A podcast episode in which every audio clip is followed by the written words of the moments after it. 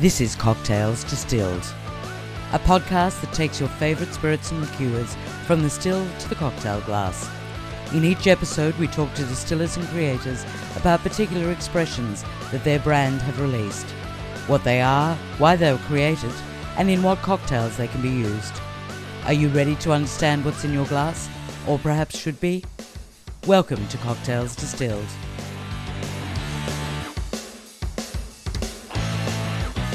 In the history of cocktails, we've spent more time trying to mask the taste of spirits than we have actually celebrating them. But recently, the intricate marriage of unexpected flavors has not only become fundamental to cocktail making, but also to the distillation of the very spirits we put in these drinks. Add to that the number of techniques that bartenders have borrowed from the kitchen, and it's surprising that we've not seen more chefs, not only behind the bar, but also beside the still. One such chef that has stepped forward to transfer his culinary skills into liquid is renowned celebrity chef Robert Irvine. We talked to Robert about the inspiration behind Irvine Spirits, the vodka and gin he has produced, and of course the cocktails that you can make with it. Thank you for joining us, Robert. Oh, thank you. Thank you. Exciting times. Now, the obvious question is why would a chef want to create a spirits range? What chefs do is create food and flavors and textures. So for me, bringing out Irvines just takes us to the next levels. Chefs are always trying to create experiences and we obsess, and that's a big word, obsess, over flavors and textures. So cocktails and spirit pairings have always been there.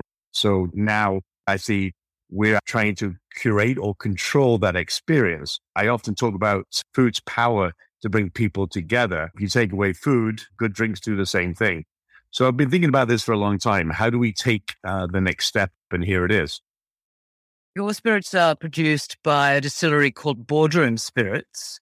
You've been a co owner in that distillery for the past four years. Why bring the liquids out now?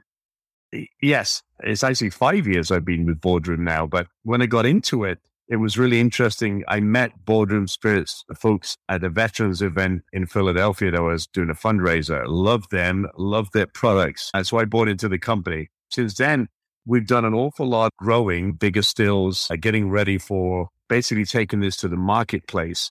And we've utilized a lot of market research and tapped into the distillers, the master distillers that we have and we started to develop the products, the gin and the vodka, based on my flavor profiles and what I wanted to bring to that market. So it's ready now, and I could be more excited for sure. So this was definitely a pre-COVID plan and not something you just came up with during lockdown. That's correct. The difference now between coming up with the idea before COVID and after, obviously, uh, we're all in the same issues now with supply chain, list, logistical issues, but overall, we're getting there. We began during COVID manufacturing hand sanitizer and giving that away free once you purchased a bottle of the spirit. But yeah, now we've got the same issues, obviously, with bottles and, and things like that, but we're getting through it. I think uh, for us, our shining moment at the distillery was helping our first responders, our military folks with sanitizer. And, and we were the first in the country to do that. It's exciting. It must be incredibly difficult to actually launch a spirit at this point in terms of being able to get your hands on raw materials as well as send the, the gin or vodka out to the world. It is. Like everything else, we're in the food business, we're in the protein bar business, and they're having the same problems. But once you find and you can commit to volume it's a lot easier to getting the product in than if I'm saying 10,000 bottles. We buy 100, 200,000 bottles at a time. It's a lot easier that way. Same with our ingredient list. Do you think that people are more experimental with what they're willing to taste and try post COVID than they might have been before? Absolutely. I think what COVID taught us was the meaning of uh, family and life again, I think.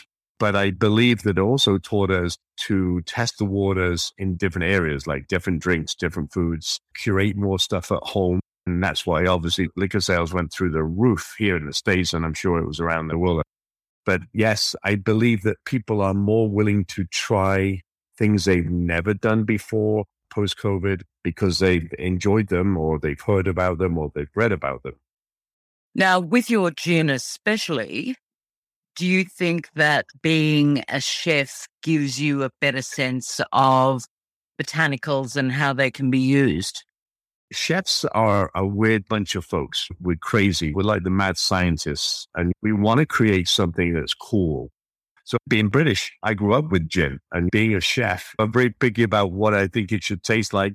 I don't want to drink a gin that tastes like Christmas trees. So, we created this amazing gin, and I call it the non gin drinkers gin because you can love gin and you can hate gin. When you try the, the Robert Irvine gin, both the astute gin drinkers and the beginners or people who don't like it are going to love it for sure. What sort of flavors will they experience? It's interesting because we've got tea, we've got blackberries, we've got cinnamon, Ceylon cinnamon. I actually went to Ceylon to look at the cinnamon being harvested. So I, okay. a, there's a lot of thought into the blend for sure. And it is very, I would say, more floral and light than anything else. And you think of gin being the heavy juniper based, mine is not. So it's more a modern style than, let's say, a traditional London dry. Oh, absolutely. It's more of an American gin. In the 20s, America was famous for gin, believe it or not. Not so much now, but I think there's a, definitely a, a renaissance coming there. But going back to, I think the world is thinking about healthier ways of living, healthier food. And this gin is definitely a lighter version of that. When you say healthier, how, how does that come through the gin? It's all non GMO products, it's all fresh products. We use infusion when we distill, as opposed to when I first got into boardroom, we were using in our vodka 13 pounds of fresh cranberries, eight pound of fresh citrus, and obviously, it's great if you're a small distiller to do that. And I really wanted the sediment in the, the vodka and the line itself. But then when you go on a mass scale, you can't do that because it, it looks weird with bits floating in it, basically the cranberries or the lemon or the ginger. But we've figured out a new distilling method. Explain more about that then. When you distill, uh, there's many ways. First of all, the distilling process, you look at what I call the heads. So we're distilling something. We can't use the head or the top of the distill. We get rid of that. The hearts, which is in the middle. And if you think about somebody that was drinking homemade uh, moonshine and you've heard, oh, we drink homemade moonshine, you go blind. You're probably drinking the top of the still, which is the worst. You have to discard that. We discard that. We use the hearts. And then what's left at the bottom uh, of the tank, the residue, the sediment, you can't drink that. A lot of people use that. We don't. We get rid of that. It's an interesting process of infusing and traditional uh, distilling. You mentioned earlier that you thought that the US was going to possibly go through a gin renaissance. What do you think its future is there? I think and, and it's happening right now, I believe, and we're in the midst of it. I think for decades and decades, vodka has been the drink. And I think here in the States, the renaissance of, of gin from the 20s is coming back. We've got a lot of gin bars. Cruise lines are, are, are really heavy into gin programs now. So I think we've hit the market at the right time with a very unique product.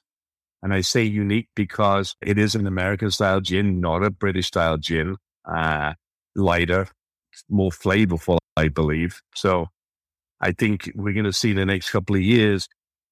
I don't think gin will overtake vodka, but I think it will be a very close second. Now, speaking of the vodka, what is it about your vodka that stands out particularly? It's all made with non GMO uh, corn. We focus on obviously fresh products, which is just like I do in the kitchen. And we're doing a lot of, of, variations of vodka, not just a straight vodka. We do a ginger vodka, a, a citrus vodka, a cranberry vodka, all those kind of things. So I think what people will expect from us is a fresher, more vibrant taste. Do you believe that the two expressions are filling a gap in the market? I think they're creating a different segment, believe it or not. Yes, we've all got vodka and there's yeah, potato vodka, corn vodka. I think these are, are very unique in flavor profiles. If you look at the gin, I've used 13 botanicals, elderberry, blackcurrant tea. There's a very distinct flavor based on my profile. And we think of chefs, and I, I keep going back to that because we have a very different nuance of flavors. As we get older, our taste buds change. And obviously, the younger we are, the better or more taste buds we have. So I think we're marketing to a 19 to 63 year group of people that are dabbling in stuff that they've never dabbled in before. Um, so I think we're creating a niche. The complexity of the, the drinks themselves are new. And every time you sip something, you taste a different flavor, which is to me exciting. Are they flavors that are going to feel familiar to people or are they incredibly new? I think they're somewhat familiar, but incredibly new. And that's an oxymoron, isn't it, really? But when you think of gin, you think of juniper. Yes, you're going to still taste juniper, but you're going to taste elderberry, you're going to taste blackberry. And, and you never taste that in gin because the juniper overpowers it. And it, it took a couple of years to develop this, what I consider the perfect profile for me. And when I say me, I normally cook the way I like and people love it. And it's the same with when I drink or create things. Hopefully they'll love it. Again, it's a different approach. If you think about, I don't know, elderberry, right? It's a great jammy flavor, but you don't want too much jam. You don't want too much juniper. You want the tea. What type of tea? English breakfast tea, jasmine tea. There's a blend of things in there that are very different. So whilst you might may be able to pick out the juniper, even though it's not very uh, intense, you will be able to taste the other flavors. And you can't say that about any other gin that I've tried anyway. So again, it's new. And the way which we distill in the pot and we vapor infuse, it, it, it creates a very different profile. If you a vapor infuse, think about this. It's not like when we put something into a pot and we boil it we can't control the flavor profile. We get whatever we get from that. With vapor infusing, yeah. you can literally put the amount of, of flavor you want from each of those ingredients into that gin or that vodka. And I think that's a key element here. It sounds like it's very much a balance of the flavors that you've tried to create. Absolutely. Uh, and that's a great word balance you don't want one flavor to overpower another. And that's how I find a lot of gins, a lot of vodka. And you said a, a great thing when you opened the show. We've spent decades and decades of, of trying to cover the flavor of alcohol. We don't need to here. It literally is crisp, it's clean, and it's pure. So I can taste everything that's in it. I don't need to cover it up. We have a ginger vodka that's 100 proof.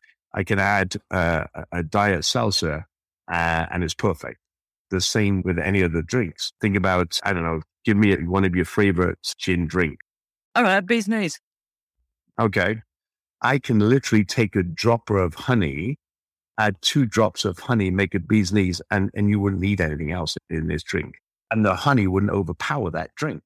It would accent the, the, the rest of the botanicals in the drink. For me, and I'm not a mixologist, I'm a chef.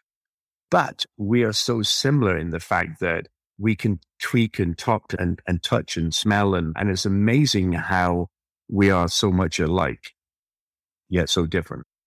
Would you say then that both the gin and the vodka have actually been developed with cocktails in mind? For sure. I, I would absolutely I don't know anybody that does shots of vodka. Oh, I'm sure there are people out there, but we want to enjoy. We want to take time. It's like food. It's an experience. The cocktail is an experience. When you go to one of my restaurants, you go there for the ambiance, you go there for the service, and you go there for the food. It's not just one thing. We don't just go there for food because the service could be bad. We don't just go there because the food is great and the bar is bad. We go there for a total experience. And that's what you're getting uh, with these two spirits. You sit, you savor, you enjoy, you taste, you think, and then you continue to drink. And I think that's what we do in the restaurant business is we create an experience of food, drink, and service. You go to a bar because you may like the bartender. You may not even know the bartender, but you want a great drink. Uh, and these two drinks, the gin and the vodka, are going to create great drinks. Now, I know neither of the expressions have been out for very long, but what is the reaction? The reaction is unbelievable. We're in about uh, 12 states right now. Hopefully, in the next three or four months, we'll be in 40 states. I think it's, it's like everything else. When you launch something, you have to be in the space. People know me on the TV space as food and saving restaurants and, and, and fitness and all those kind of things. And we're getting a great name in the spirit because people are actually loving uh, the flavor profiles. The distribution system in the US, even for seasoned professionals, it's quite a maze to navigate. I suppose it must have been quite a learning curve. The good thing is we have a, a lot of retail distribution in what we do in food and uh, nutrition products, and we're known for quality. So when we decided to to launch Irvine's, we had a little bit more of a bump or an easier life because people know what we did from those products. When we took the, took the, the gin and the vodka out first, everybody's like, okay, it's another gin and another vodka. And unfortunately for them, when they tried it, they're like, oh, this is not another brand's vodka. This is not another gin. These are special. And that's been the impression in major retailers and major uh, liquor stores. We have not gone yet into bars and restaurants and that sort of thing. That's phase two. We're really in retail right now. But every bartender, every mixologist that I've given this to created amazing things and been really impressed, I would say, at the profiles. And again, I keep using that word profile, the flavor profile, because that's how we work as chefs. You've said that some of the bartenders you've given it to have created amazing things. What sort of cocktails have they been working on? Oh, I, I can send you a list. We have probably, I don't know, 20 or 30 different products that we've been using or, or, or, that we've created. Vodka martinis, which are not new drink, but if you mix Red Bull with it, different, right? So I'm just using some of those kind of traditional things that we do that we put twists on. We have a we're the only ones right now that I know of that have created a, a gin and tonic with a diet tonic that we make that's in a can that has zero calories in it. Things like that. But I can send you a list of all, all the things that we've done. Have there been any drinks that you didn't expect? Yeah, there's been a lot of smoking, funnily enough. And we have a barbecue line in food. And we think of smoking with whiskey and, and scotch and bourbon. Mm but we don't think of it with gin. And we've looked at right now a, a grapefruit gin, which I'm excited about at the moment, but not, nothing crazy, but a lot of smoking stuff has been done. And that's new to me because I've never had a, a drink with vodka or gin that's been smoked before. Did you like it? It was unusual for me, but it was good. How do you like to drink either the vodka or the gin? So I'm a straight up gin and tonic kind of guy. I'm old school, vodka and cranberry, but very little cranberry, special orange. So I'm an old school guy. My dad was a gin drinker. He passed away a couple of years ago. But yeah, so I grew up in the Hendrick's kind of world and he was a hardcore Hendrick's guy. How do you drink? How, tell me how you drink. I drink whiskey most of the time. oh, we, will have one of them. We have a bourbon and we'll have whiskey soon. But yeah, I look forward to that. Now, if people are buying a bottle, how do you recommend that they first experience it? Ah, that's a great question. How do they experience it? I think, first of all, and again, I go back to the being the chef. The first thing I do is smell everything. You buy the bottle, you open it, you smell it because you'll be able to smell the flavors and then drink the way you want to drink it. It's very hard to ch- change somebody's habits of drinking. You can change a brand, but the drinks they pretty much stay the same. It's not like uh, a restaurant we go in and look at a menu and say, "Oh, let, uh, let me have one of them." Most people know what they want to drink when they walk into a bar because they're used to it. Yeah. Um, I, I don't think we're ever going to change that. But what I would like to say to them is, "Hey, listen, instead of trying a another gin or vodka, give Irvine a shot. The way you drink it but smell it and taste it neat before you actually mix anything with it because it is great on its own. It really is. Uh, a cube of ice, either one, and then drink it the way you want to drink it. Now, you've hinted to a, a, bourbon and a whiskey being in the future. What what are the plans for the brand? Domination. I would love so a, a, lot of what we do, in fact, most of what we do is built around charity. So all my restaurants, all my food, and etc. There's a huge component that goes to our foundation, the Robert Irvine Foundation, that takes care of first responders and our military veterans and active duty men and women and Gold Star families. Everything you buy, uh, a huge portion go to those to, to that charity and we build homes. We buy post traumatic stress dogs and we train them and give them away. So I, I think continued philanthropy is all about that. It literally is. It's not about making money. We all have to make money, but to me, that's not the forefront. I think if you put out a product that's or products that are amazing, they stand on their own. The name can open the door, of course, but then if you buy it once and you don't like the flavor, you're never buying it again. Uh, and for me, all the products that we do are tremendous flavors, tremendous profiles, and you'll go back not only because um, you're doing good for communities and whatever, but also because you can buy a luxury product at a, not a premium price. So it's not going to break your bank. You mentioned that you'll be in 40 markets shortly. Where is the gin and the vodka available now? So right now it's available in Maine, New Hampshire, California, Oregon, Pennsylvania, and if you go to irvinespirits.com, you'll be able to see where they are. But that is a work in progress. It changes every day because we have a disruptive model. We're trying to own the licenses in each of those states instead of going through a third party, which is a lot easier. But we're in a, big control states right now, obviously California and, and Philadelphia and New Hampshire, but that changes literally every day. So by the end of this year, hopefully 40 plus markets. And do you have plans to export? We do. Uh, not till next year.